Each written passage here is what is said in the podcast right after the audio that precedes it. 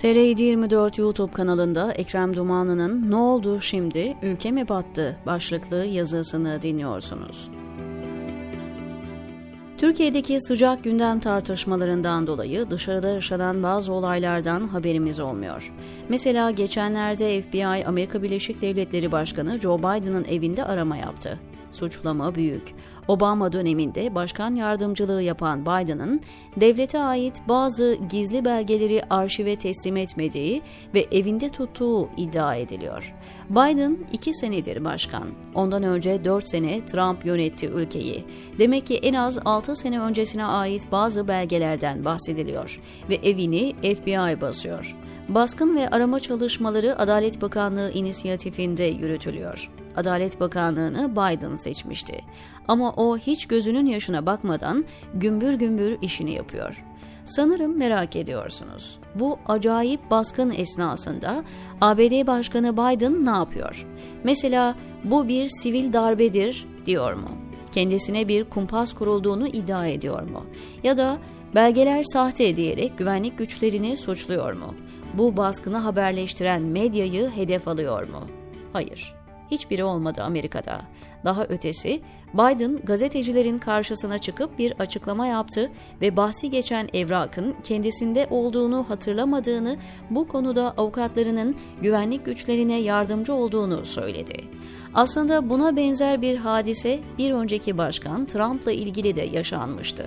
Seçimi kaybettikten sonra başkanlığı isteksiz bir şekilde terk eden Donald Trump'ın yanında devlete ait bazı belgeleri götürdüğü iddia edilmiş ve evine baskın yapılmıştı.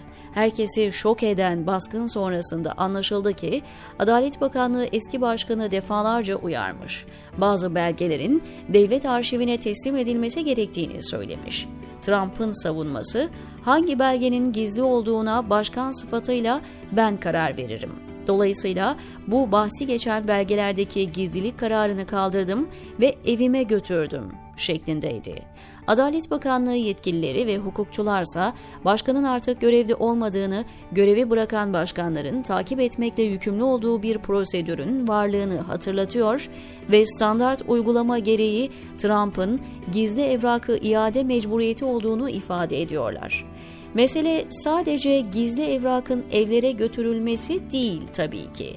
Trump hakkında o kadar çok dava açılıyor ki daha yakın zamanda başkanlık yaptığı dönemde vergi kaçırıp kaçırmadığı araştırıldı ve eski başkana para cezası kesildi.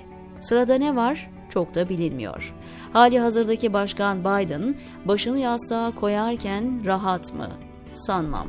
Çünkü siyasi gücünün en zirvesinde olan bir insanın bile yanlış yaptığında hesap vermesi gerektiğini biliyor. Sistemin zaafı değil, erdemi bu.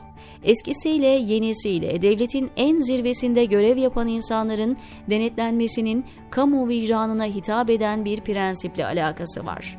One is above the law diye ifade edilen ve Türkçe'ye hiç kimse kanundan üstün değildir diye tercüme edebileceğimiz kural, devletleri ayakta tutan değerler manzumesinin özüdür. Evet, demokratik hukuk devletlerinde hiç kimse kanun dışına çıkamaz. Çıkarsa hukuk onun yakasına yapışmak zorundadır. Ne yazık ki Türkiye birçok geri kalmış ülke gibi bu standardı oluşturamadı ülkeyi yönetenler pek çok suça bulaştığı, pek çok suçluyla irtibatlı olduğu defalarca ispatlandığı halde hesap vermek yerine sandığı kendine kalkan yaptı. Devlet zırhına bürünen soyguncular, hırsızlıklarını ortaya çıkaran polisleri, hakimleri ve savcıları hapse attı. Onların yerine kendine bağlı militanları yerleştirdi. Sonraki safhada öyle yoğun bir propaganda yapıldı ki yolsuzluğa bulaşan siyasiler için kanunlar işlemez hale geldi. O yüzden yolsuzluğun önü alınamıyor artık. Şimdilerde Erdoğan'ın has müttefiki Doğu Perinçek, yargı siyasetin köpeğidir dediğinde bu cümleye yargı mensuplarından bir itiraz geldi mi? Gelemez. Çünkü hem yargı mensupları hem de siyasiler fiili durumun bu olduğunu çok net biliyor. 17 Aralık 2013'te 4 bakan suçüstü yakalanmış ve çocuklarının da bulaştığı rüşvet ve yolsuzluk mekanizması açığa çıkmıştı. 4 bakan istifa etmişken Erdoğan'ın yolsuzluk soruşturmasını kendine yapılmış darbe ilan etmesiyle hırsızlık meşru hale getirildi. Sonrası malum. Yolsuzluk soruşturmasını yürütenler hapishanede, hırsızlar zirvede. Şimdi hiç kimse kanunlardan üstün değildir prensibini kim takar? Oysa demokrasi ve hukukun üstünlüğüne saygı gösterilen ülkelerde görülüyor ki kanun dışına çıkan herkes bir şekilde sorgulanıyor. İşte en çarpıcı örnekleri eski başkan Trump'ın veya hali hazırdaki başkan Biden'ın evine polis baskın yaptı diye devlet mi yıkıldı? Tam tersi diyor Ekrem Dumanlı TR724'teki köşesinde.